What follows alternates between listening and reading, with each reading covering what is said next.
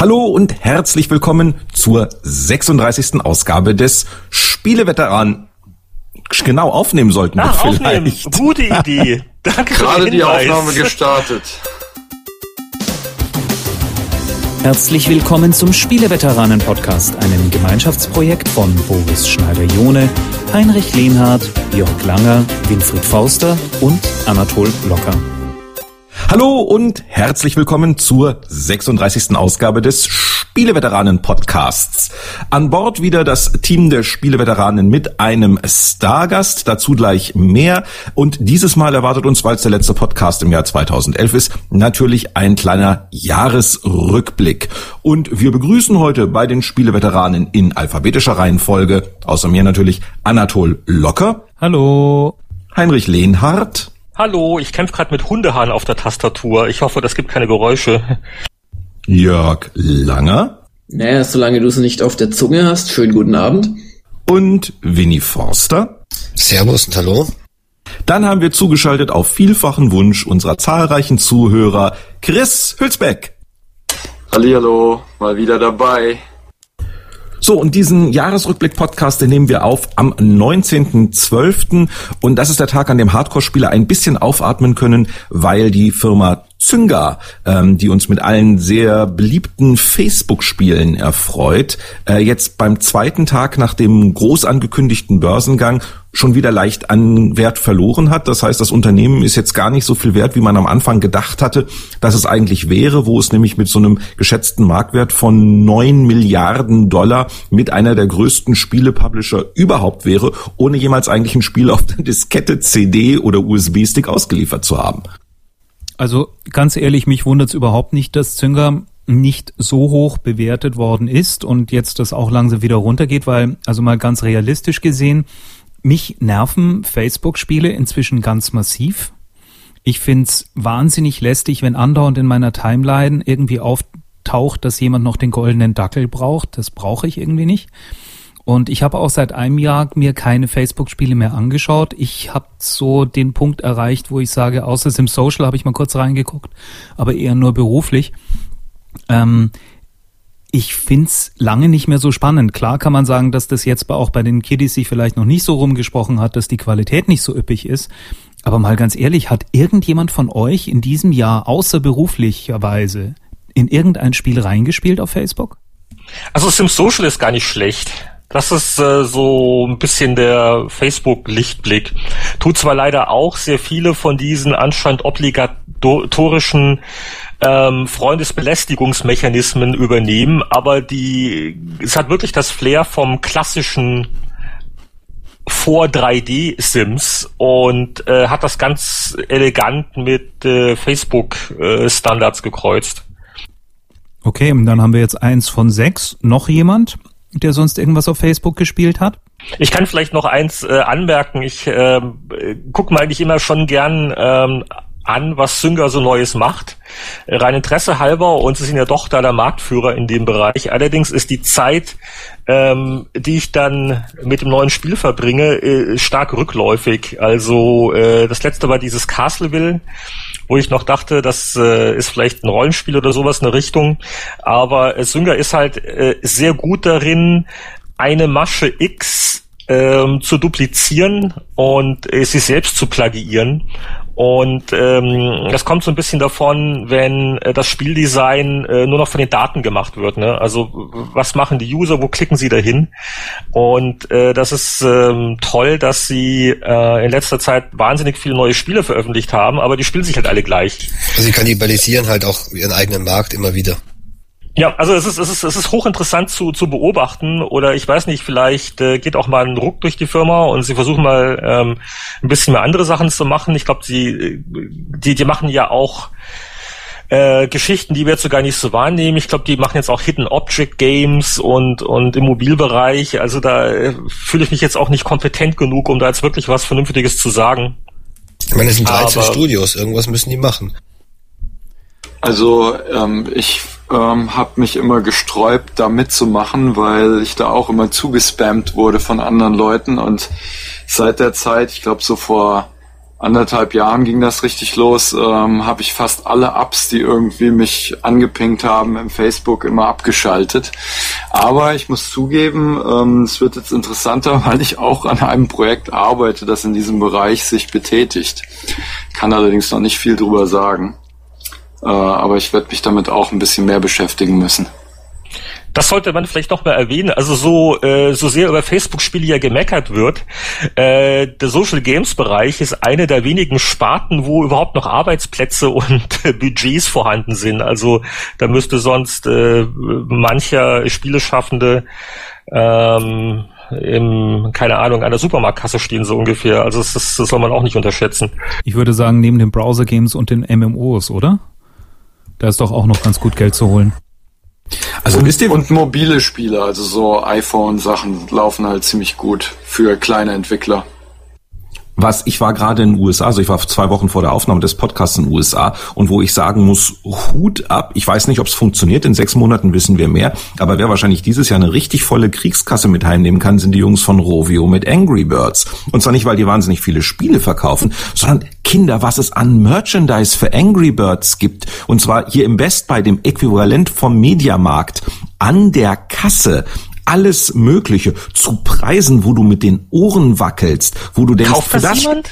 Ich habe keine Ahnung, aber sie haben es zumindest geschafft, Hersteller dafür zu überzeugen, die Lizenzgebühren abzudrücken und sie haben Märkte überschafft, Premiumplatz in so einem Markt dafür freizuschaufeln, dass da Angry Birds Lautsprecher und Angry Birds Glassammelfiguren und Angry Birds was weiß ich was und Dekosticker, Angry Birds Schalen fürs iPhone 4S, die sage und schreibe 39 Dollar kosten sollen für ein Stück Plastik, ein einfaches. Und da habe ich echt gedacht, wenn das funktioniert, dann zeigen die aber wirklich allen, was eine Hake ist. Dann haben sie also mit diesem doch recht simpel gestrickten Spiel jede Menge Kohle verdient. Ja, aber wir, wir, wir sollten, wir sollten das, das Thema wechseln, weil sonst äh, verlieren wir uns jetzt ein bisschen in diesen Ach, ähm, Heinrich, sei casual, mutig. Hä? Trau dich, sei Nein, mutig. Ja gut, ihr, ihr, ihr, ihr könnt doch ein bisschen drüber weiterreden. Nur, äh, ja gut, äh, Angry Birds, äh, Robio, One Trick Pony, wenn die damit durchkommen, ist es gut für sie, aber es ist wirklich faszinierend, wie da so ein, ein einziges Spiel gemolken wird, wie es nur geht. Aus professioneller Sicht bewundernswert. Ich habe nur die, die Angry Birds Plüschfiguren bei uns also auch schon im, in der, in der Ramschkiste gesehen. Ähm, und äh, ich bin, bin da mal äh, gespannt, ob, wie, wie lang das gut geht, wie lang die die Welle reiten können und ähm, und was da mal irgendwann nachkommt. Also die diese die diese One-Hit-Wonders, die von irgendwelchen verrückten äh, Bank- und Finanzfuzis äh, irgendwelche Milliardenwerte nachgeschmissen kriegen.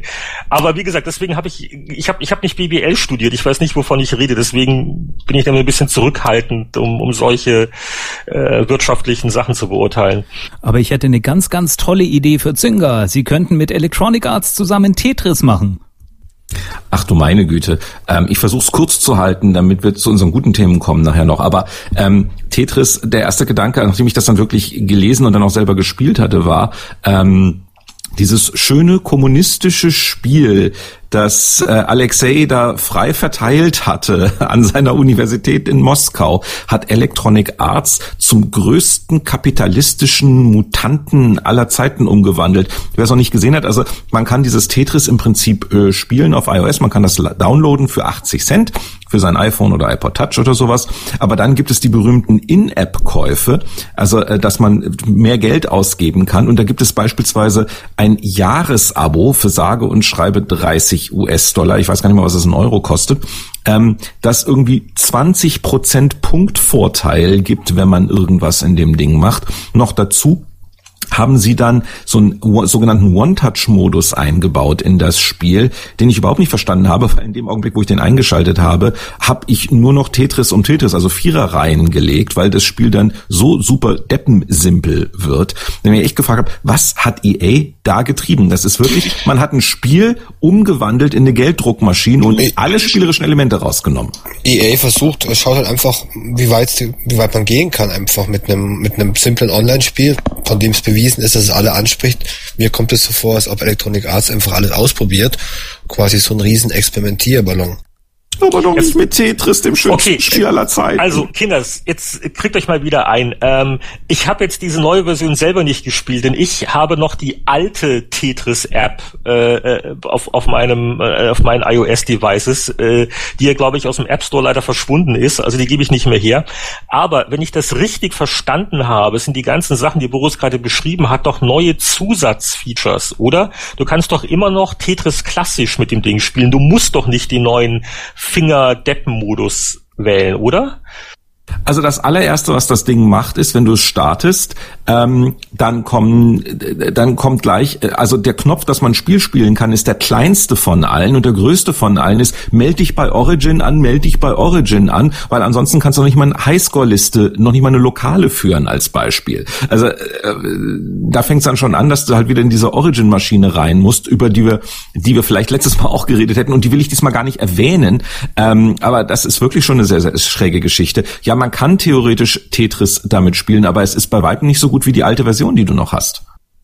Ja, und äh, sagen wir es mal so, richtig Tetris spielen kann man ja eh nur auf einem 1989 äh, Gameboy mit Linkkabel. Alles andere sind ja eh nur moderne Imitate, die an die Größe dieser einen speziellen Version eh nicht rankommen.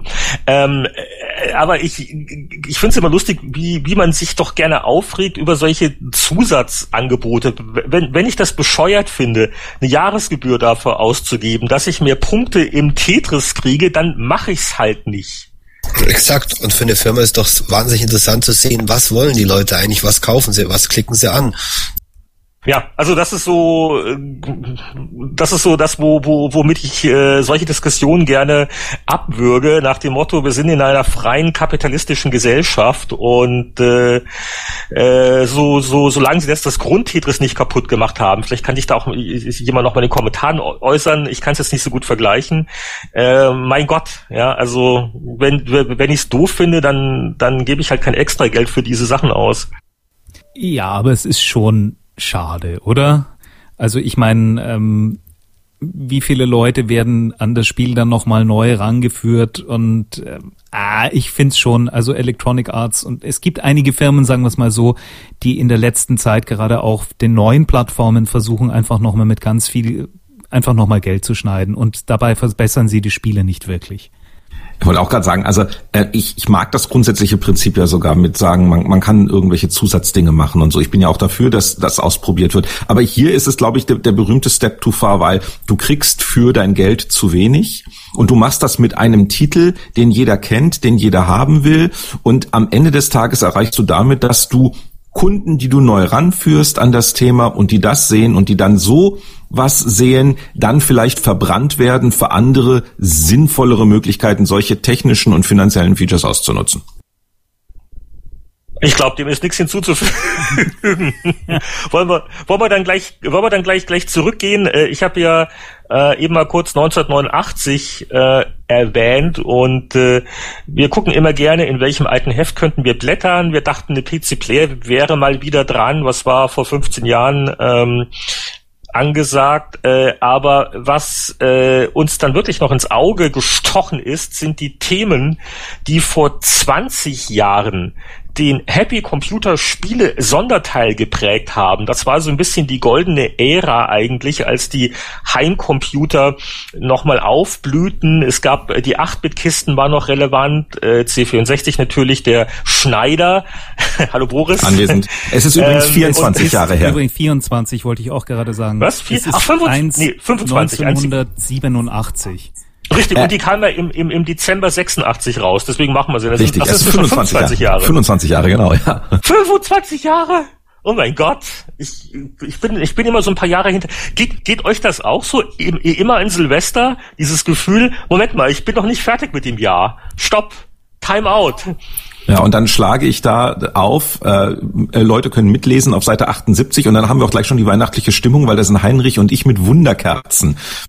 Ja, das war, glaube ich, nicht der einzige Grund, warum wir in der 25 Jahre alten äh, Ausgabe blättern, die übrigens auf cultpower.de zufälligerweise online digital nachschlagbar ist. Und noch ähm, ein ganz großes herzliches Dankeschön auch nochmal an Sebastian, der wirklich mit großer Mühe sämtliche Ausgaben peu à peu digitalisiert. Danke, danke, danke. Ja, und wir hatten in der Ausgabe äh, zwei äh, super spannende Interviews. Äh, wenn ich mir die Spieletests angucke, sieht man halt schön diese diese ganze Palette. Es gab ein Infocom Text Adventure. Es gab eines der allerersten PC-Spiele mit CGA-Grafik, an die ich mich erinnern kann, ähm, äh, Starflight. Ähm, äh, es gab mit Starglider so ein Atari ST 3D-Pionier und es gab auch ein paar schöne Verrisse, Highlander. ähm, und äh, ja, äh, im, im Preview-Bereich Boulder Dash, Boulder Dash Construction Kit, dann äh, dieses komische Star Trek-Spiel von Beyond für Atari ST, was wir groß gefeatured Heini, haben. Was Heini, aber, Heini, kam das jemals raus? Heini, hast du heute die Jörg-Rolle oder ähm, Hm? Was? Wie? Achso, ihr, ihr wollt auch was diesen sagen. Mega-Monolog? Jörg, ist der überhaupt an Bord? Jörg, hallo? Ja, ja, ich bin da. Weil er traut sich nichts mehr zu sagen. Okay, aber jetzt, äh, jetzt, äh, jetzt, äh, jetzt übergebe ich. Also wer möchte sich was rauspicken aus dieser Ausgabe? Wer hat da schöne, schöne Erinnerungen? Oh, und Werner mach hin nicht zu vergessen. Aber jetzt bin ich mal kurz ruhig. Ich darf mich einklinken. Ich hatte das Boulder Dash Construction Kit. Ähm, ich habe damals noch nicht bei der Happy gearbeitet und habe mich damals zu dieser Zeit erst beworben. Das Boulder Dash Construction Kit kam allerdings damals wie ein Bumerang auf mich zurück, weil die Happy damals einen ähm, Wettbewerb gemacht hat, wo Leser dann Disketten einschicken konnten, eben mit ihren eigenen einzelnen Levels. Und ich glaube, ich habe mir wirklich es angetan, 180 oder 190 dieser einzelnen Levels wirklich genau einzeln durchzuspielen und anzutesten und dann die besten zu bewerten. Also insofern kenne ich das Boulder Dash Construction Kit wirklich noch ganz gut. Und im Testbericht ist der Retro-Satz des Jahres drin. Ich zitiere, die Kassettenversion ist leider etwas umständlich. Es sind tolle Spiele mit drin. Also auch, ich weiß nicht, ob jemand Super UE noch kennt. Super UE 2. Ja, großartig. Das war Ähm. so, äh, so, so ein bisschen Apache für Arme. Du bist dann halt über Pixelbrei gef äh, geflogen, aber immerhin schon in 3D. Ja, Chris, was hast, was hast du denn vor 25 Jahren gemacht? Äh, Gab's dich da schon? Hallo, hallo? Chris? Dann, dann, dann überbrücke ich mal mit einer Musikstory kurz. Da kann Chris vielleicht drauf einsteigen, wenn er es hört. Äh, da ist nämlich der Test drin von Sanction. Äh, das war so ein Shooter auf dem C64. Und wenn ich mich recht entsinne, war Sanction das Spiel, wo du im Lader, als es von Kassette geladen hat, während des Ladevorgangs, der ja so seine drei, vier Minuten dauern konnte, ein Rob Hubbard Stück live remixen konntest. Tut mir leid, ja, also da ehrlich gesagt kann ich mich da nicht erinnern. Äh, irgendwie hat eben die Taste geklemmt. Also ähm, äh, war, war das jetzt vor 15 Jahren das Ganze oder vor 25? 25 Jahre. Weihnachten, äh, Weihnachten 86. Also das war äh, gerade vor, bevor ich bei Rainbow Arts angefangen habe. Ähm, zu dem Zeitpunkt, da habe ich viel mit dem Soundmonitor gemacht und ansonsten habe ich nicht mehr viel gespielt an dem, äh, in dem Jahr. Und dann hatte Heinrich die Frage gestellt, ob dieses Star Trek-Spiel erschienen ist für den Atari ST. Sehr gute Frage. Wenn ich mich recht entsinne, hat es noch anderthalb bis zwei weitere Jahre gedauert. Das war ewig lang, das war so das Duke Nukem damals, war dieses Star Trek-Spiel, bis es dann endlich kam.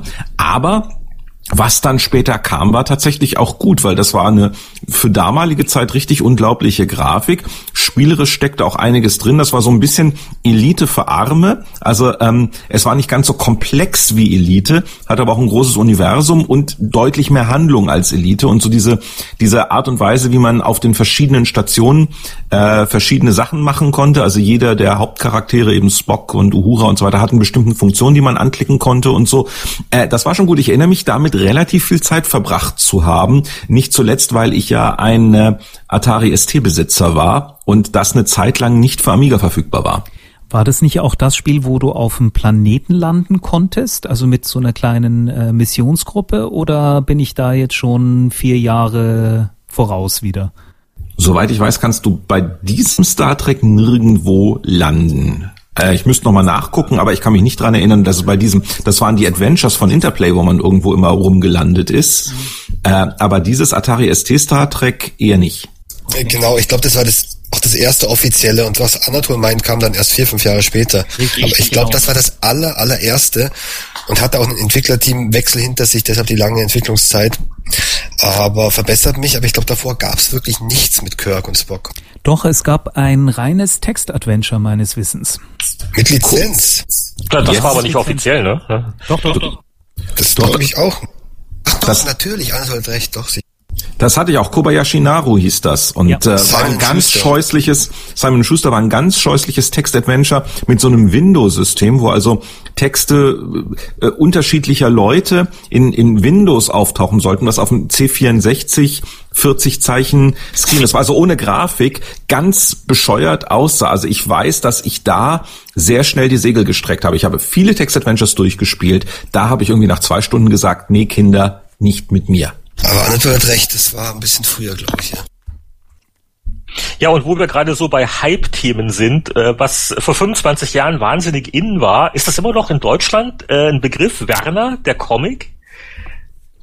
Gab äh, letztes Jahr wieder ein Film. Immer noch Wahnsinn. Also, weil das war, wie gesagt, lang, lang ist her.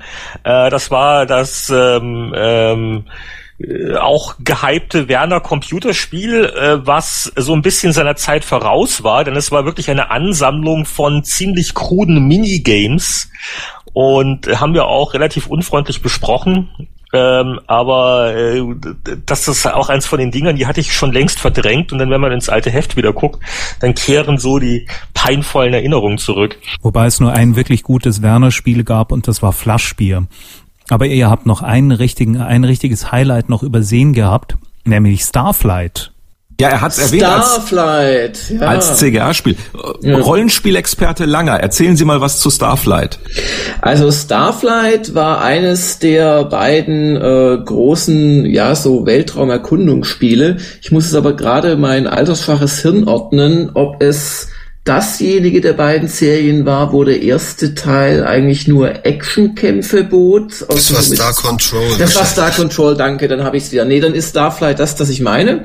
Ähm, und äh, wo du im Prinzip halt ein großes äh, Spieluniversum entdeckt hast, äh, mit einem Raumschiff, das ausbauen muss und so weiter.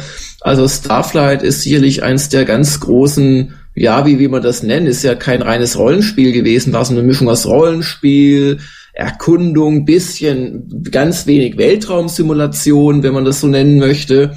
Also das war wirklich ein, ein ganz fantastisches Spiel. War auch wichtig, mit den anderen Völkern in Kontakt zu treten. Ja, ich, ich kann auch äh, wohlige Erinnerungen beitragen, weil wir hatten damals als Schreibmaschinen in der Redaktion alle original IBM PCs, so mit Grünmonitor und nichts hatte eine Grafikkarte. Es sei denn, man war Michael Lang, der damals uns gehütet hat bei Happy Computer, unser Chefredakteur oder Stelf oder was er genau war. Und der Michael, der hatte äh, den, den PC oder war das schon AT, keine Ahnung, mit einer CGA-Grafik und einem Farbmonitor mit allen vier Farben, hellblau, lila, Und ähm, ich weiß noch genau, wie ich dann, also so in den Abendstunden, äh, wenn, wenn dann Michael mal seinen Arbeitscomputer mal ein bisschen geräumt hat und Papierkram zu ordnen, dann durfte ich bei ihm dann Starflight ähm, spielen für den Test. Äh, das äh, war schon spaßig. Ja, was mich halt fasziniert hat, ähnlich wie bei Elite übrigens, äh, auch so ein ganz äh, epochales Werk, das dann etwas später, glaube ich, erst kam, ähm, hatte man halt echt das Gefühl, was es damals vorher eigentlich so noch nicht gegeben hatte, dass man da in seiner kleinen Kiste, die ja bloß ein paar Kilobyte Speicher hatte damals, eine richtig große Welt hatte, wo man sich quasi frei drin bewegen konnte. Also das, das fand ich an Starflight so, so faszinierend. Ja, aber Elite kam viel früher, Jörg. Habe ich später gesagt. Ja, und war sicherlich auch ein Grund, wieso ich dann Starflight nicht mehr gespielt habe, ja. weil es halt dann sah aus wie ein Rückschritt. Also gut, das ja, es war, nee, es war ein ganz also, es war wahrscheinlich also, also, Rückschritt. Du, du hast schon ganz andere Spielelemente noch ja, gehabt. Also bei, bei Starflight war der ganze Rollenspielkram noch dazu. Ja, und es war nicht so fokussiert auf, auf, auf, auf jetzt äh, Raumschiff, Action und so weiter. Also es war, war doch mehr dieses Erkunden, fand ich. Bei Elite konntest du ja bei Lichte betrachtet nicht sehr viel mehr machen, als äh, 4096 Kills irgendwann anzurichten und halt die Handelsgüter ein- und auszuladen. An den Weltraumstationen bei Starflight war ja der Gag, du konntest wirklich die Planeten scannen und die Planeten hatten tatsächlich eine Bedeutung. Bei Elite am Ende des Tages war das Sonnensystem egal, Hauptsache was auf der Weltraumstation der jeweiligen ja, genau, gab. Ja. Was übrigens eigentlich eigentlich eins zu eins bei Mass Effect 2 komplett mit drin ist. Richtig, Stimmt, das ja. Planetenscan-Minigame, ja, ja. Oh, und, und, und ein noch, ich weiß nicht, ob der Boris noch zwei Sätze sagen will, was ja, also wirklich, die Ausgabe hat's in sich, was auch so ein ganz wichtiges Hype-Spiel war, um die äh, futuristische Hardware-Power neuer Computersysteme zu demonstrieren. Das war Starglider, Chess San. Das ist auch in der Ausgabe getestet. Boris, da, da, da noch zwei Erinnerungen dazu? Starlighter from Rainbird. Das hat auch digitale Sprache beim Laden. Da hatte irgendwie so, ja, ja, also das, das, das war, das war der Zeitpunkt, wo heute laden die Spiele lange und du guckst einen blöden Loading-Screen an. Also ich glaube, da waren wir 1987 weiter. da passierte mehr, wenn Spiele geladen haben, auch wenn es länger es, dauerte. Sagen wir so, es, ich würde, es dauerte unwesentlich länger. Ja, wir sind fast auf C64-Zeiten wieder angekommen.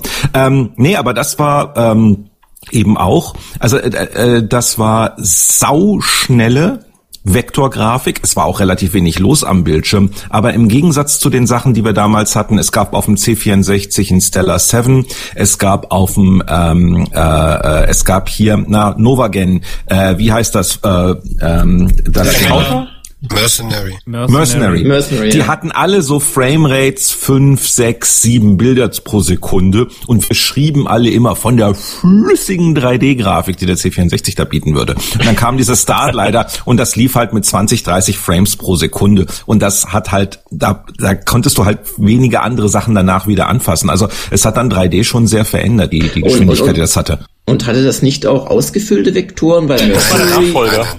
Das war der Nachfolger. Hatte, oder? Ah, okay. Und das erste war tatsächlich ein richtiges, ein reines Te äh, Techno-Demo, ähm, das auch auf, äh, auf dem Spektrum sehr gut lief. Ein 1 zu 1 Klon vom Atari-Automaten. Also das Spieldesign war 1 zu 1 geklaut. Es war ähm, Empire Strikes Back von Atari. Und ich glaube, die ersten wirklich ausgefüllten ähm, Polygone habe ich gesehen mit Virus, was damals noch Zar hieß und auf dem BBC Archimedes lief. Könnt ihr euch daran noch erinnern? Auch später. Da, da erinnere ich mich dran, ja. Ja, das, das war auch so ein. Braben? War das nicht ja. auch von David Braben? Ja, da war beteiligt an der Entwicklung. Wann, wann, äh, Chris, wie hast du denn Zugriff auf einen Archimedes gehabt? Das war ja damals totale Luxuskisten und wir hatten halt in der Redaktion einstehen. Hast du einen privat gehabt? Nein, überhaupt nicht. Ich habe nur die, die Zeitschriften gewälzt und habe mir die Grafiken angeschaut, die, die oh. Screenshots und die waren, äh, die haben mich umgehauen. Und dann dachte ich, ja, sowas müsste man auch mal noch haben. Aber ich hatte mir gerade erst einen Amiga zugelegt und äh, war da ziemlich glücklich mit. Insofern, naja. Und das, ja, wie, wie vorhin schon erwähnt wurde, äh, kam es ja dann auch später als ein Amiga-Spiel, halt mit dem anderen Namen. Aber das war ja im Prinzip dasselbe Spiel, ne? Da war es dann schon wieder zu spät für mich. Da war ich schon auf Konsolen. Aber eins, eins, eins finde ich ja ganz, ganz lustig, so frühere Generationen sind aufgewachsen und haben sich in den Zeitschriften so Bilder von leichten Mädchen angeguckt und hier unsere 8- und 16-Bit-Generation ist aufgewachsen und hat sich in den Zeitschriften mit großen Augen die äh, scharfen Screenshots von irgendwelchen Computerspielen von Systemen angesehen, die sie sich nicht leisten konnten. ist äh, doch interessant, wie sich das und, wandelt im Laufe der Zeit, aber lassen wir das. Und was noch sehr lustig ist, ähm, haben gleich dann mitbekommen, welche Spiele sie sich holen müssen, weil auf Seite 114 gibt es einen wichtigen Hinweis für alle Kleinanzeigeninserenten. Folgende Video- und Computerspiele von sind von der Bundesprüfstelle in Bonn indiziert. Battlezone, Beachhead, Beachhead 2, Blue Max, Desert Fox, Green Beret, Paratrooper, Raid over Moskau, Rambo, River Raid, Sea Fox, Sea Wolf, Speed Racer, Starlark 1, F-15 Strike Eagle, Tank Theater und Theater Software. Also, also ja, irgendwann da habe ich auch noch eine kleine Story zu und zwar ähm, wie der Hans Ippisch letztens beim ähm, äh, bei der Preisverleihung da erwähnt hatte, war ja Soldier das erste deutsche Spiel, was auf die Indizierungsliste kam. Ähm, auch das Unser erste Stolz. Spiel, wo ich Musik für gemacht habe. Ach so. Ich zitiere dann jetzt aber doch mal Wild Bill Steely von Micropost, von dem ja einige der Spiele auf der indizierten Liste dann tatsächlich sind und der nämlich in dem Interview, äh, das sehr lesenswert ist, das können wir hier auch nicht vollständig zitieren, weil es auch sehr lang, aber es ist ein sehr tolles Interview, eins der besten, das Heinrich und ich, glaube ich, jemals gemacht haben, weil Bill ein super Gesprächspartner ist, wo er dann sagt, ähm, wo er seine Simulationen, die indiziert sind, vergleicht mit den Action- und Spielhallenspielen, die sind wesentlich brutaler und gefährlicher als unsere Programme. Da gibt es Programme, bei denen schießt du auf eine menschliche Figur, die ist dann in tausend Stücke zerlegt und gerade von diesem Schund wird bei euch in Deutschland eine Menge verkauft. Gebt ihr mir recht? Das war ein gutes Interview. Bill, Bill Bill war lustig, vor allen Dingen, also wir, wir, wir konnten ja nichts dafür. Also er, er wirklich, er ist einfach drauf los, ne? Also sehr, sehr dankbar für Nachwuchsjournalisten damals äh, mit, äh, mit Bill Steele Interview führen zu dürfen. Ich mache keine Werbung für den Krieg, ich mache Werbung für das Training, so dass wir niemals Krieg führen müssen. Ich zitiere. Das ist lustig. Sag mal, Bill, äh, Bill Steely hat ja dann immer wieder versucht, in die Branche zurückzukehren, aber so richtig geklappt hat das nie. Ist er jetzt in, äh, ist er jetzt äh, retired in Florida oder was macht er eigentlich? Nein, nein, die ganze alte Truppe ist ja wieder zusammen letztes Jahr. Ähm, Bill Steely und äh, ich äh, und äh, äh, äh, diverse von den alten Leuten, bis auf Sid Meier, der ist nicht dabei. Ähm, und die machen auch irgendwas so im MMO, API irgendwie Bereich oder so. Aber da basteln wir tatsächlich an was. Facebook-Spiel. ja, aber es war schon eine krude Situation, weil ähm, in Deutschland darf man nicht vergessen, ist gerade gestartet Friedensbewegung. Die Grünen waren das erste Mal so irgendwie in den Bundestag gekommen oder kurz vorm Sprung da drauf. Und ähm, zu Hause auf dem C64 wurde dann halt irgendwie ähm, Gunship geballert oder ähm, allein die Manuals, die damals mit ausgeliefert waren, waren ja wirklich so ein bisschen wie Pentagon-Werbung. Also es gab immer die tollsten, neuesten Raketen und die tollsten, neuesten Torpedos und Abschussrampen und dann musstest du dir die Bewaffnung genau überlegen. Und ich weiß nicht, wie es euch ging. Ähm, ich kenne einige Leute, die das schon in so einen leichten Gewissenskonflikt auch gestürzt haben, weil sie gesagt, ja, darf man das so machen? Und ist das eigentlich okay? Hattet ihr da irgendwelche Bedenken jemals dabei? Nein. Ja. Damals sicher nicht. Also, also ich, ich, ich, ich, ich konnte nicht immer gut unterscheiden zwischen was ist Computerspiele und was ist Wirklichkeit.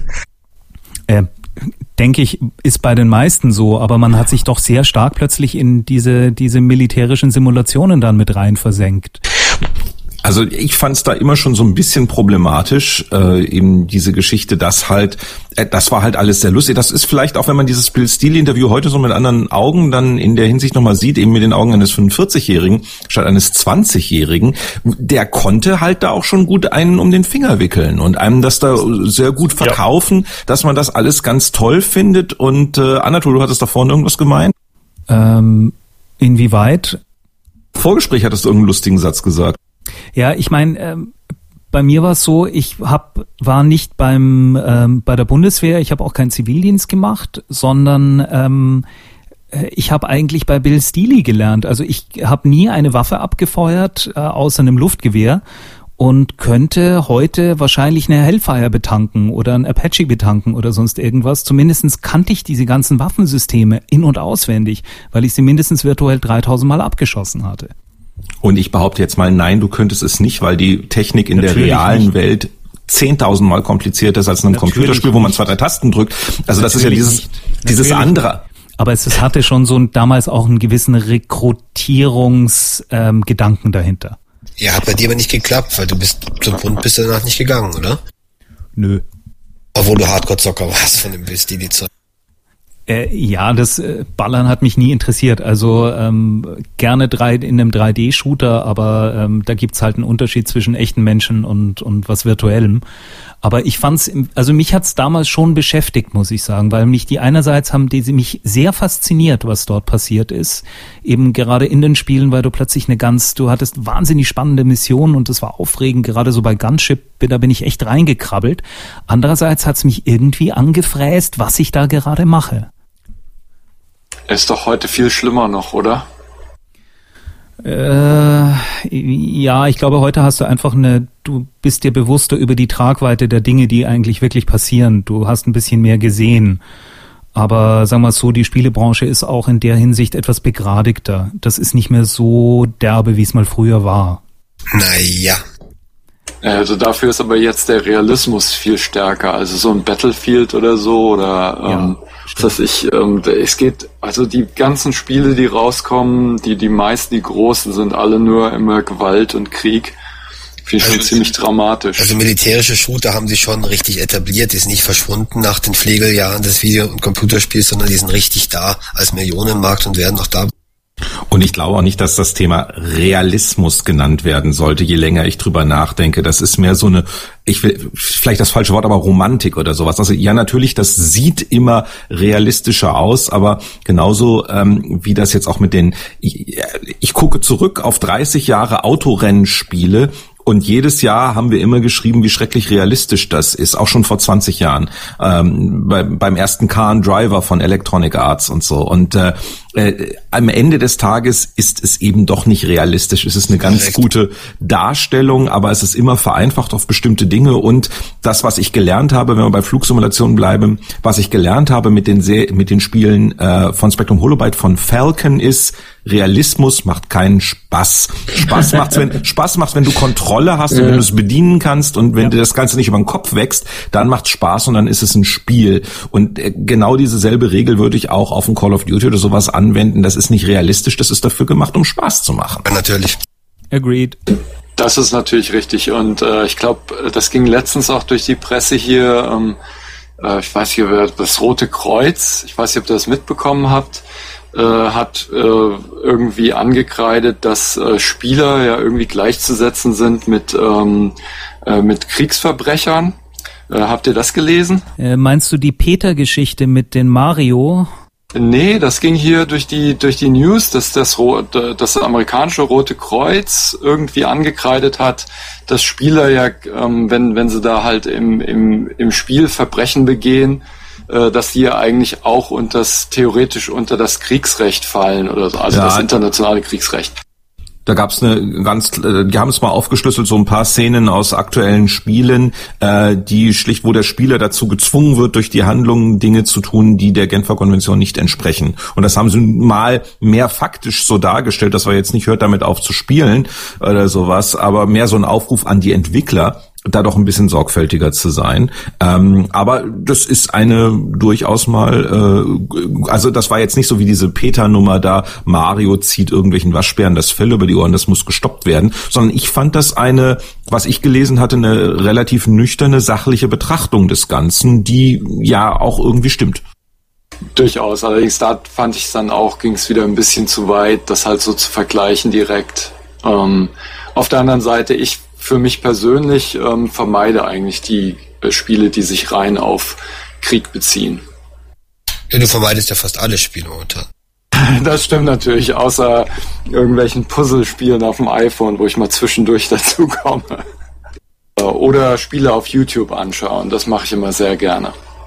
Ja, ich fände ja mal eine Parallelwelt interessant, wo wir nicht äh, seit 15 Jahren äh, ständig Kriege äh, erleben im Fernsehen und dann mal zu sehen, was die Computerspiele wären, die in so einer Parallelwelt gespielt werden würden. Also hätte man zum Beispiel, ich bin Gottes Willen, ich neige nicht zu Visionen oder so etwas, außer wenn ich krank bin, ähm, aber wenn ich, wenn ich, wenn ich mir mal überlege, das Geld, das die USA, und ich, ich bin auch kein USA-Basher, um Gottes Willen, aber wenn, wenn das Geld und die, die, die, die, ja, die unglaubliche, den unglaublichen Material- und Menschenaufwand, der da hineingesteckt wurde, um, um Länder, die es nicht wollen, zu befrieden oder zu demokratisieren, wenn die in eine Mars-Mission gesteckt worden wären, wenn das das beherrschende Thema wäre. Ich weiß nicht, ob nicht andere Spielegenres äh, heutzutage die Call of Duty stellen würden. Also ich glaube, man darf nicht übersehen bei diesen ganzen Mohun-Shootern, die, die so hyperreal und romantisch, wie es Boris ja so ein bisschen umschrieben hat,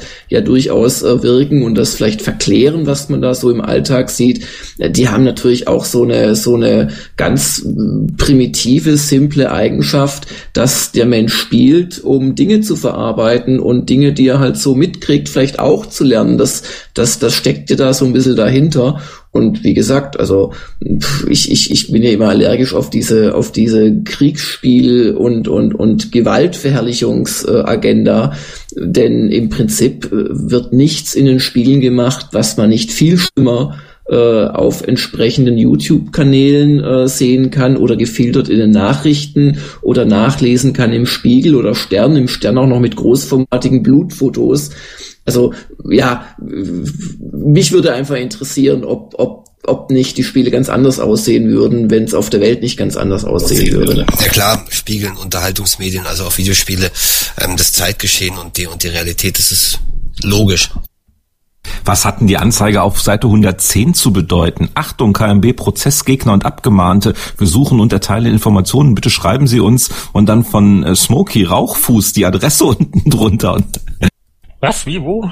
Seite 110 rechts unten. Muss man vielleicht rausschneiden, aber ist sehr absurd. Ich weiß von nichts. Hatten wir noch ein anderes Thema gehabt? Nicht wirklich, oder? Wir haben geblättert und jetzt?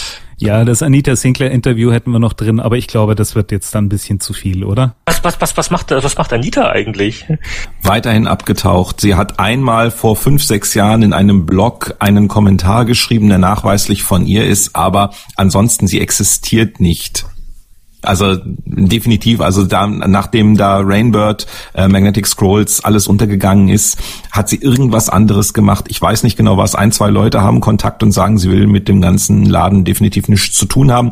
Nur als dann, äh, da gab es diese Geschichte, dass für Hitchhiker's Guide 2 äh, irgendwelche E-Mails aufgetaucht sind, weil jemand eine alte Infocom-Festplatte ersteigert hatte und die alle ins Netz stellte. Und dann in so einer ellenlangen Diskussion hat sich Anita kurz zu Wort gemeldet, um was äh, äh, gerade zu stellen in der Geschichte und dann auch nie wieder ein Wort gesagt. Oh, das ist ja fast schon Stoff hier für einen Advents-Vierteiler, ne? Was wurde aus Anita Sinclair? Zumindest ein Gameplan-Buch wert. Thriller. Ähm, wer sich aber übrigens noch ein bisschen tiefer in das ähm, in die Materie mit reinfräsen wird. Der liebe Peter Verdi hat eine sehr schöne Seite über Magnetic Scrolls, die im Netz zu finden ist. Ich schicke dann, paste dann auch nochmal den Link ein. Schönen Gruß, Peter. Grüße. Ja, ich glaube, damit haben wir das, das Heft doch eigentlich ganz gut und erschöpfend behandelt. Ähm, kommen wir doch eigentlich zum Sahnestückchen dieses Podcasts, nämlich äh, den Jahreslisten. Wer hat was gespielt, Kinders? Ja, also ähnlich wie vor einem Jahr variieren wir unsere Rubrik, in der wir sonst immer erzählen, was wir in den letzten Wochen und Monaten gespielt haben. Und ähm, wir versuchen uns jeweils auf ein äh, Spiel des Jahres festzulegen und äh, dann ähm, ergründen wir noch, worauf wir uns im neuen Jahr am meisten freuen. Und ähm, vielleicht fangen wir an mit unserem Gast. So vielleicht die die Frage an Chris: Was hast du eigentlich 2011 gemacht und äh, hast du irgendwas anderes gespielt außer irgendwelche Instrumente? Ich bin äh, total äh, überarbeitet gewesen dieses Jahr und habe ähm, äh, verdammt viel gemacht, aber eben wenig Zeit zum Spielen gehabt. Deswegen äh, hauptsächlich wieder ein paar iPhone-Puzzles nebenbai äh, und natürlich mein, meine YouTube-Geschichte Uncharted 3 habe ich mir angeschaut. Das fand ich sehr schön. Ähm, äh, LA Noir fand ich auch sehr beeindruckend. Ähm, aber wirklich, also selber jetzt ein großes Spiel gespielt habe ich nicht. Ähm, ja. Was, was kannst du uns hier denn weltexklusiv enthüllen, an welchen neuen Projekten du arbeitest? Also ich kann dir mal kurz so einen Jahresrückblick geben. Ähm, also Anfang des Jahres kam äh, ein weiteres iPhone-Spiel raus von mir, das nennt sich Subsolar. Das ist so ein äh, futuristisches ähm, Space-Puzzle, Action-Puzzle-Spiel. Na nee, gut, am, am meisten würden uns die Sachen interessieren, die es noch nicht gibt und über die du noch nicht reden darfst. Ja, natürlich, aber das ist ja immer die Sache. Ich darf ja nicht drüber reden. Ne? Also da ist ein noch nicht spruchreifes Social Game, an dem ich arbeite, was auf etlichen Plattformen kommen soll. Natürlich allen voran ähm, iOS und äh, Facebook auch. Ähm, ist das, äh, jetzt muss ich eine ganz kurze Frage noch mal reinschießen zu dem Thema. Ist das nicht in, in, gewisser Weise so ein bisschen auch ein Schritt zurück in die gute alte Zeit, wenn man nun Musik für diese Art von Spiel entwickelt, weil du bist ja wieder knapper mit den Ressourcen oder ist das alles kein Dim? Die Ressourcen sind eigentlich okay. Also die, die ähm, ganzen Projekte, die ich jetzt gemacht habe, haben alle im Prinzip äh, digitales Audio unterstützt. Also das äh, MP3s oder WAV-Files. Äh, da hat man nicht mehr so das Problem. Natürlich ab und zu ähm, so ein bisschen beim iOS muss man aufpassen, wie viel Musik man da reinsteckt, einfach wegen der Gesamtlänge. Äh, aber insgesamt kann ich die Musik im Studio produzieren. Also da äh, sehe ich nicht so die Einschränkung. Im Gegenteil, ich bin eigentlich sehr glücklich, dass die Teams auch kleiner sind, die Spiele kleiner sind. Das äh, fühlt sich alles wieder eben an wie, wie die guten alten Zeiten. Ähm, es macht sehr viel Spaß auf jeden Fall auch. Und ähm, gibt es denn irgendein bestimmtes Spiel in 2012, auf das du dich relativ freust, ähm, egal ob du es jetzt selber spielst oder wo du sagst, da will ich mir zumindest die Videos davon angucken? Äh, hab ich, ich, ich krieg das immer mit, wenn sie dann wirklich veröffentlicht werden und dann meine Kumpels und Kollegen sich dann drüber unterhalten und dann äh, gehe ich ans YouTube und schaue mir die Sachen an. Ich habe jetzt gerade gestern habe ich äh, das neue Batman gesehen, das sah ziemlich beeindruckend aus. Ähm, aber nee, ich habe also nichts auf dem Radar. Ähm, ich hoffe nach wie vor, dass, äh, dass Star Trek Infinite Space rauskommt, an dem ich äh, dieses Jahr ziemlich intensiv gearbeitet habe. Das ist auch abgeschlossen, von meiner Seite zumindest. Und da haben wir auch Orchester für aufgenommen, und zwar in Mazedonien. Und äh, drückt mal alle die Daumen, dass die ihre Probleme da in den Griff kriegen und äh, einen Publisher finden, einen Co-Publisher und das Ding rausbringen. Weil das wäre wirklich schade, wenn das ähm, da im Sande verläuft. Du, du, du, du warst da in Mazedonien selber und hast da ein bisschen dirigiert oder wie lief das? Nee, ich habe das übers Internet gemacht, über Skype. Ach, ja, das war also ja. auch ein, das war in der Tat ein knappes äh, Budget. Ich habe das noch mit einem anderen Spiel geteilt. Das ist übrigens raus. Das heißt ähm, The War of the Worlds von äh, Paramount. Ist auf äh, Xbox Live Arcade raus und ähm, haben insgesamt ähm, an die äh, 15 Minuten Musik aufgenommen in Mazedonien. Und äh, das war sehr spannend auch. Mit äh, 64 Mann Orchester und äh, ja. Und das, und das, und das, und das klingt dann schon voller oder äh, anders, als wenn man das alles synthetisch im Computer nur abruft. Also es gibt ja inzwischen wirklich sehr gute Orchester-Sample-Libraries, aber das echte kann es immer noch nicht ersetzen. Es ist einfach immer noch ein Unterschied, wenn da, ähm, wenn da eben über 60 Musiker sitzen, die alle ihr Herzblut da reingeben. Äh, das kann man immer noch nicht simulieren und das äh, hat dann einfach einen, einen wärmeren Charakter und, und mehr Seele, äh, was dann da äh, in der Musik sich auch widerspiegelt. Ja, gut, also dann kommen wir kurz zum, zum Thema zurück. Welcher Veteran sagt jetzt äh, ganz konkret, was so sein Lieblingsspiel des Jahres war? Portal 2. Der nächste bitte. Oh, das ist ein bisschen kurz, Boris. Bei, bei, mir steht Portal 2 auch auf der Liste. Ich will jetzt genau wissen, ich will eine kurze Begründung wenigstens. Zwei, drei Sätze bitte. Portal 2 hat mich am Ende des Tages nicht für dumm verkauft. Äh, das Spiel hat wirklich ähm, versucht, meine Intelligenz zu wecken ähm, und ein paar interessante Dinge zu machen und ähm, äh, es hat Macken ohne Ende und ich sage immer noch, Portal 1 ist das bessere Spiel irgendwie und hat weniger Brimbamborium drumrum. Ähm, äh, aber ich muss sagen, Portal 2 ähm, einfach eine, eine, eine gute Erfahrung äh, äh, und man hat dieses echt, also ich hatte dieses echte Gefühl, was geschafft zu haben.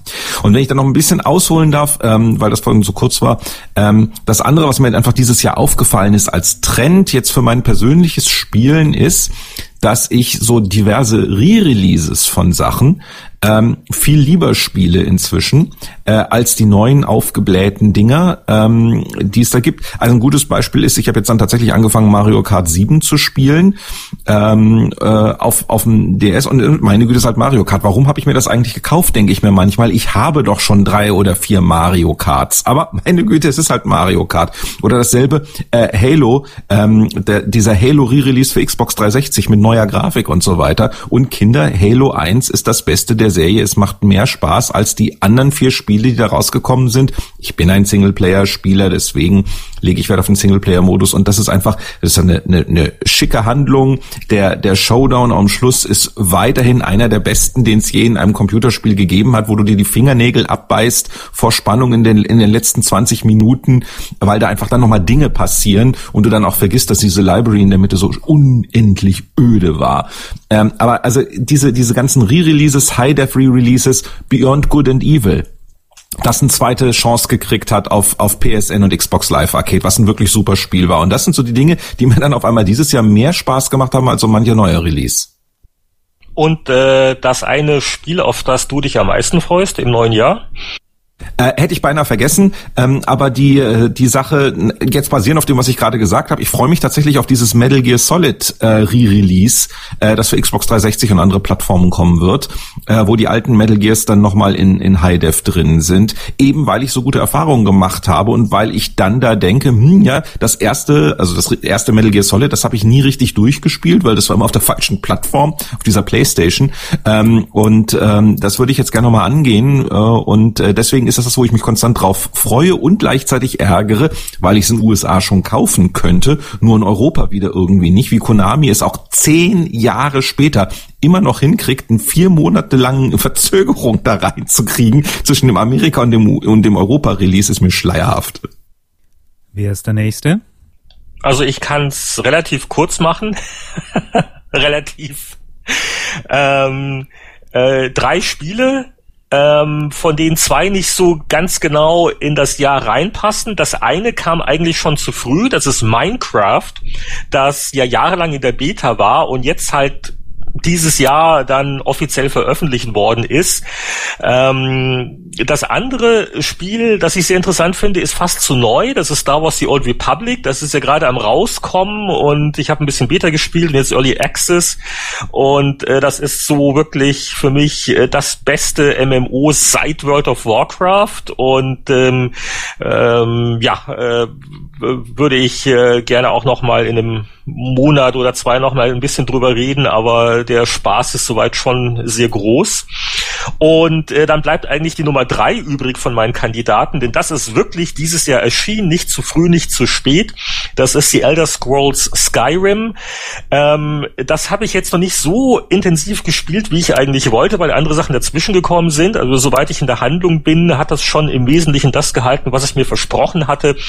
Und ähm, für die kommenden langen, kalten Winternächte kann ich mir nichts Besseres vorstellen als diese liebevoll simulierte Spielwelt mit viel Story und Sachen, die man entdecken kann. Das ist also wirklich so, ähm, ja, wie man sich's wünscht. Und ähm, äh, ja, außer der Reihe gab es sicher noch einige kleinere Sachen ähm, im, im Mobilbereich, ähm, aber die jetzt aufzuzählen würde zu weit führen. Äh, für 2012 äh, tue ich mich auch sehr schwer, mich jetzt auf ein Spiel festzulegen. Ähm, wenn ich mir wirklich nur eins aussuchen könnte, wäre es wohl Diablo 3. Ähm, aber ehrenhafte Erwähnung äh, auf jeden Fall noch für äh, Mass Effect 3. Ähm, äh, wenn man Diablo sagt, sollte man auch zumindest das äh, Torchlight 2 kurz erwähnen im Action-Rollenspielbereich äh, und äh, äh, das neue Bioshock soll ja auch nächstes Jahr kommen. Äh, also Diablo gefolgt von den anderen, die ich genannt habe. So, jetzt habt ihr das aber gekriegt hier, ganz gründlich. Der nächste. Ja, um an Boris anzuschließen, also ein Re-Release des Jahres habe ich auch. Das wären sicherlich ja Ico und Shadow of the Colossus auf PlayStation 3. Braucht man schon gute Nerven, weil es technisch natürlich schon weit zurückgeht. Aber das ist eigentlich für mich die Neuauflage des Jahres. Und ich stimme Boris zu, ich finde es wichtig, dass die Sachen neu aufgelegt werden. Muss man eigentlich auch nicht viel dran machen. Also für mich langt es wirklich, wenn die fast eins da ins rüberkommen, vielleicht ein bisschen hochskaliert sind. Spiel des Jahres habe ich nicht massenweise Ego-Shooter gezockt und viele Ballerspiele, ähm, bei denen keins rausragt. Also äh, 4-3 oder Crisis 2. Resistance, kommt alles aufs gleiche raus. Rage spiele ich momentan. Sehe ich eigentlich ähnlich. Also es sind alles gute Spiele, Spiele, die ich gern spiele, aber die große Sensation ist nicht dabei. Und ähm, am meisten gespielt habe ich sicherlich äh, Resident Evil Mercenaries auf, auf 3DS. Weniger wegen dem 3DS-Effekt, einfach weil es äh, Spaß macht und, und süchtig macht. Aber das ist auch kein Spiel des Jahres. Also ähm, richtig guten Sachen habe ich mir aufgehoben. Skyrim kommt noch Ende des Jahres, genau wie Zelda. Ähm, so gesehen bin ich gespannt, was ich, was ich mehr zocken werde. Die beiden Sachen liegen bei mir noch rum und ist für den Winter. Und ich denke mal, das sind dann sicherlich die besten Spiele. Zelda und Skyrim sind wahrscheinlich die Spiele des Jahres. Wer, wer hat noch nicht? Äh, dann mache ich mal weiter. Also bei mir, ich habe dieses Jahr ging, ist ein schwieriges Jahr. Ähm, was ich am meisten in der Hand hatte, was den Chris vielleicht interessieren könnte, ist ein Octatrack von Electron, was den anderen jetzt wenig sagt. Der perfekte Live-Sampler kann ich übrigens sehr empfehlen. Jetzt Hä? in echten was? Spielen. Ähm, Spiel des Jahres habe ich mir wahnsinnig schwer getan dieses Mal, weil es kam eine ganze Menge raus, was mir wirklich Spaß gemacht hat. Ich habe paar Fälle nur LA Noir mir angeschaut. Dann hatte ich so das Gefühl, du kennst es. In Modern Warfare 3 reingeschaut, ja, tolles Popcorn-Kino, aber du kennst es. In Zelda reingeschaut, Skyward Sword, toll, aber du kennst es. Und ähm, blieben eigentlich nur noch drei Spiele übrig, die auch, wusste ich schon, was mich so in etwa erwartet. Batman, Batman Arkham City fand ich ganz großartig. Und jetzt gibt's nur noch zwei. Das eine ist Portal 2, genau wie bei Boris. Und dann natürlich Skyrim. Wie gesagt, ich bin derjenige, der ähm, die Fallouts eigentlich auswendig gelernt hat. Ich finde Skyrim ein ganz, ganz, ganz großartiges Spiel, aber es ist so ein bisschen wie auf Schlagsahne schwimmen. Das hört nicht auf. Das ist wie noch ein Stück Kuchen und immer noch schöner und nochmal irgendwie auf einem Berg stehen und in die Weite schauen. Das ist alles ganz großartig, aber was mir fehlt, ist eigentlich dieser bisschen bissige Humor, der mich dann packt und der mich dann auch ein bisschen durchschüttelt und auch aus meiner Bequemlichkeit rausholt. Das äh, mag ich an Skyrim gerade nicht, dass es zu süffig ist. Und deshalb ist für mich ganz erstaunlich Portal 2, genau wie bei Boris, das Spiel des Jahr gewesen, weil auch ohne Ende Fehler drin, aber die Story fand ich wahnsinnig witzig, die Musik fand ich toll, die Soundeffekte fand ich extrem gut und es war erstaunlicherweise eine ganz, ganz stimmige Mischung, auch von der Länge her. Es hat mich nicht wahnsinnig ähm, geflasht im Multiplayer-Modus. Ich bin auch ein eher ein Singleplayer, aber ähm, Erstaunlicherweise ist Portal 2 für mich das Spiel des Jahres und Skyrim gebe ich aber nochmal 40, 50 Stunden und dann reden wir nochmal drüber. Ja, also das ist, äh, das stimmt schon. Das Schöne an Portal 2 ist, äh, es hat eine wirklich gute Länge, nicht zu viel, nicht zu wenig und es ist ein sehr befriedigender Abschluss. Also ich hätte es in meiner, meinem Monolog eigentlich auch nochmal erwähnen sollen. Das wäre nämlich auch dann relativ bald in der Liste gekommen. Ähm, aber äh, eine Anmerkung noch, dass ist natürlich auch so ein Effekt des Älterwerdens, dass man das Gefühl hat, man hat alles schon mal gesehen, ne? Ja, ja aber das, das stimmt. Ja auch okay. Halt, halt, meine, halt. Ja auch bei den alten Spielen ist es ja auch wunderbar. Ich meine, äh, Star Wars Republic, äh, The Old Republic wird sich ähnlich spielen wie in World of Warcraft. Du kennst die Mechaniken, die Shooter spielen sich alle selbst. Aber absolut, absolut. Aber es ist die Frage, wo ist der Dreh? Und ähm, wie gesagt, bei Portal 2 fand ich den Dreh am besten, deshalb kriegt's von mir auch dieses Prädikat verliehen. Ja. Mein, meine Frage dazu, ähm, ich habe also kein ähm, Spiel jetzt, was ich hier nennen könnte, außer vielleicht, äh, wenn ich es gespielt hätte, Uncharted 3.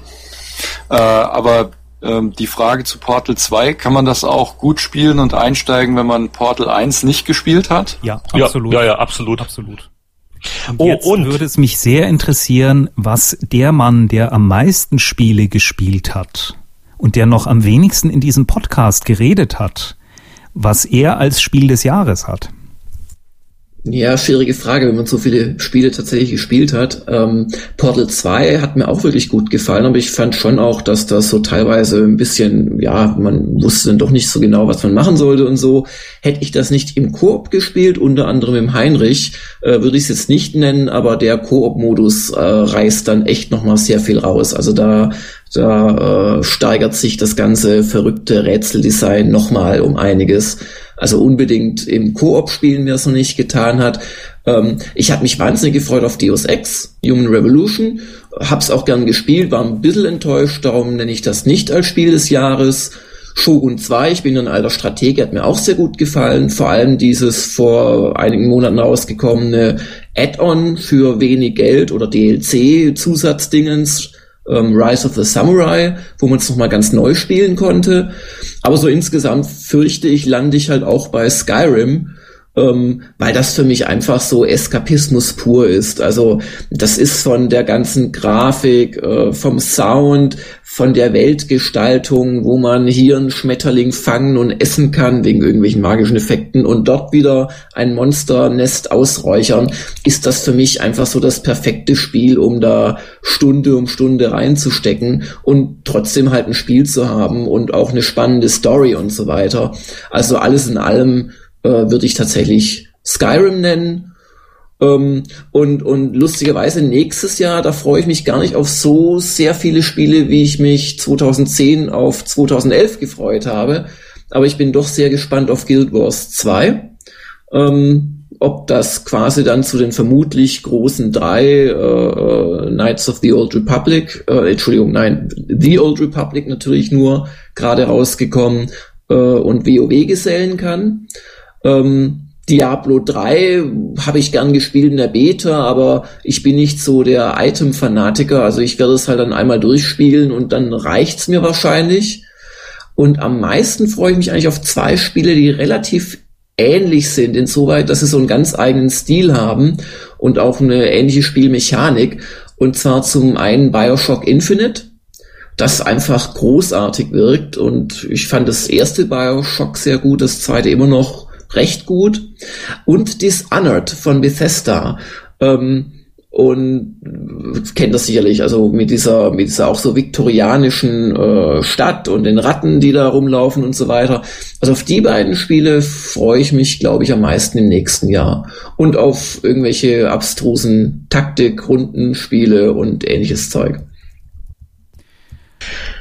Das waren schon alle? Haben wir alle durch? Dann, dann, alle durch dann, dann, dann kann vielleicht jeder noch was off-topic reinwerfen, noch irgendwelche ähm, Jahresanalysen oder Bestenlisten aus anderen Kulturressorts. Dann bin ich mal, äh, starte ich mal. Bei mir ist es auf dem iPad, was ich am meisten aufgerufen habe, war der BBC iPlayer. Und ich muss sagen, das zeigt mir eine Richtung, die ähm, wohin das Fernsehen gehen wird, nämlich dass du wirklich in einzelne Kanäle investierst das hat mir wirklich Spaß gemacht. Und ich glaube, da geht die Zukunft auch hin.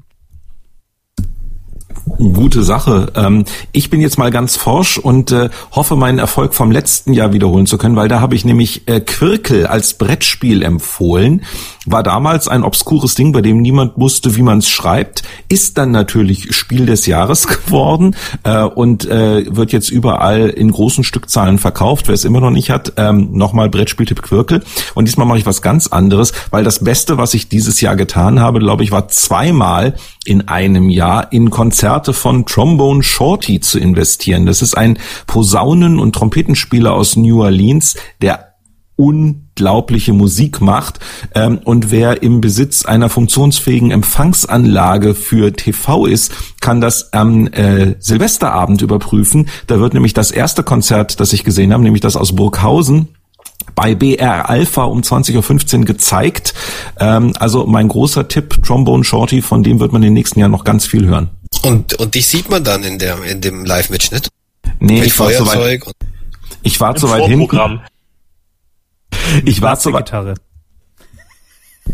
Ich war zu weit hinten, äh, man sieht mich nicht und das andere ist das Burghausen-Konzert. Äh, Burghausen, das große Jazzfestival, ist halt bestuhlt und das ist ein echtes Problem. Wer hat noch was Hübsches? Ich könnte noch kurz zwei Sätze sagen. Du darfst, Jörg, du bist darfst. aber sehr schüchtern heute. Nein, ich, ich, so, die, die, die, die Unbekümmertheit ist es einfach weg, wisst ihr. Nee, also für mich war, war 2011 so in, ich sag mal, nicht kultureller, aber gesamtmedialer äh, äh, Weise war für mich eigentlich ein Rückschritt. Also ich habe ich hab bemerkt, dass äh, ich als großer Fan des 3D-Films Avatar im Ende 2009 äh, keinen einzigen Film gesehen habe, den ich hätte auf 3D sehen müssen, beziehungsweise die meisten 3D-Filme, die rauskamen im Kino, davon rede ich natürlich. Äh, ich bin nicht so wahnsinnig und habe irgendwie eine Heimkinoanlage in 3D.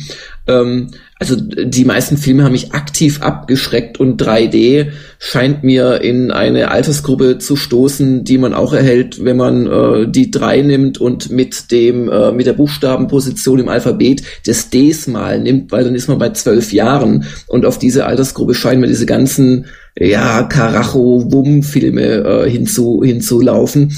Und ein bisschen Hoffnung habe ich da für 2012, weil ja der Hobbit dann rauskommt, also der Teil 1. Und irgendwie traue ich es dem Peter Jackson noch am ehesten zu, dass er, dass er 3D hm, wirklich künstlerisch irgendwie nutzt oder trivial künstlerisch oder wie auch immer und man da reingehen kann, ohne sich ständig äh, an Schwarz-Weiß-Fernseher zurückzuwünschen. Und, und auch so bei den Spielen muss ich sagen, ähm, also ihr seid ja immer so die iPhone-Spiele-Fans. Ich muss sagen, ich, ich habe im ganzen Jahr 2011 keine zwei äh, iPhone-Spiele mir runtergeladen. Ich habe einige runtergeladen, auch äh, hier, wie heißt es denn hier, das Dingens von äh, 3D Realms Infinity Blade 2 ja, ich muss echt toll. sagen, das hat mich alles so enttäuscht, das Zeug. Klar gibt's da schöne kleine Spiele, mit denen man mal die Kinder ruhig stellen kann oder wo man auch mal selbst Gedanken verloren ein Stündchen da rumpatscht auf seinem Display. Aber ganz ehrlich, also wenn iPhone-Spiele die Zukunft sind, dann möchte ich mich am nächsten Baum aufhängen als Spieler. Also das macht mich alles nicht an. Das war so mein zweiter persönlicher äh, äh, Jako, äh, hol dir doch, wenn das äh, mal wieder im Angebot ist, äh, Civilization Revolution auf iPad. Das haben sie neulich groß gepatcht. Okay, also ich habe das Revolution für für für iPhone, also das was es seit zwei Jahren gibt. Also ich, ich sag ja nicht iPhone-Spiele generell, ich sag so wirklich 2011 die Spiele da. Ich habe ich habe noch viel auf dem iPhone von 2010, aber aber 2011 hat mich echt fast alles, was ich angeguckt oder für ein paar Euro runtergeladen habe, letztlich doch sehr enttäuscht. Und, und insoweit, also sind das so meine beiden Negativtrends. 3D und iPhone-Spiele sind für Jörg Langer tot, muss man sich nicht mehr angucken. Der nächste oh, bitte. Ich ich, ich, ich habe noch was. Ähm, zum einen wollte ich vielleicht noch einen Satz sicherheitshalber sagen, der gilt, glaube ich, auch für die anderen Veteranen, dass unsere persönlichen Lieblingsspiele jetzt nicht darauf basieren, dass wir wirklich alles gespielt haben. Das sind halt die Spiele, die wir ausprobiert haben. Es gibt bei mir zum Beispiel auch eine lange Liste von Sachen, die mich schon irgendwie mal interessieren würden, aber ähm, irgendwie ist es nie dazu gekommen. Also also Uncharted 3 zum Beispiel da, äh, oder das äh, das neue Batman-Spiel, das das Arkham City. Aber ich habe ja das den Vorgänger äh, noch nicht mal halb durch. Also da äh, gibt's halt gewisse Zeitprobleme. Und was ich noch irgendwie äh, am Rand erwähnt haben wollte, ist, es kommt ja nächstes Jahr die Sony Vita. Da bin ich immer noch tendenziell drauf gespannt, auch wenn ich mir nicht sicher bin und ähm, äh, Kosten und Spiele und überhaupt, aber so rein von der Hardware her äh, finde ich das System irgendwie faszinierend. Und wenn ich auch noch was äh, in Richtung Konzerte beisteuern darf, Steve Martin in the ähm, Steep Canyon Rangers, das ist der allseits beliebte ähm, äh, Schauspieler und ähm, äh, Stand-up-Comedy-Veteran Steve Martin, der zusammen mit einer Bluegrass-Gruppe äh, Banjo spielt und die waren hier in Vancouver und das war so das coolste Konzert, an das ich mich erinnern kann. Zum einen ist die Musik wirklich gut und ich kenne und Bluegrass eigentlich nicht, bin also jetzt nicht unbedingt ein Fan. Äh, Steve Martin kann wirklich spielen und halt zwischen zwischen den Songs immer so ein bisschen Humor von ihm und der ist echt gut drauf. Also ähm, äh, Steve Martin hat übrigens auch einen ähm, durchaus witzigen Twitter-Account, wo er selber immer wieder was von sich gibt, wenn das noch jemanden interessiert. So, jetzt schweigen alle ganz andächtig. Also, äh, wenn, wenn doch jemand einen guten Vorsatz fürs neue Jahr hat, kann er das gerne jetzt äh, hier mitteilen, aber ansonsten kommen wir langsam auf die Zielgerade, oder? Ich bitte die Fans der Stunde der Kritiker um Vergebung, dass wir das kostenpflichtig gemacht haben und mal sehen, ob wir das durchhalten im nächsten Jahr. Nee, ich wünsche euch mal auch viel Erfolg. Also äh, ich finde das gut, dass man mal sagt, okay, muss vielleicht auch mal was kosten, weil da steckt Arbeit drin. Also ich sag nicht nein zu sowas. Ja, ich wünsche meinen Fans auf jeden Fall ein frohes neues Jahr und äh, vielen Dank für alles.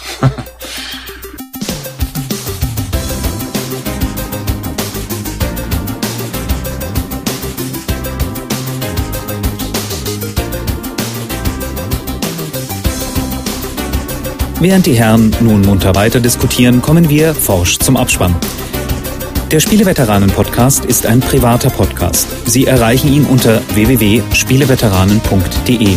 Auf diesem Blog finden Sie Informationen, Links und können sich an Diskussionen beteiligen. Wir wünschen Ihnen viel Spaß. Bis zum nächsten Mal.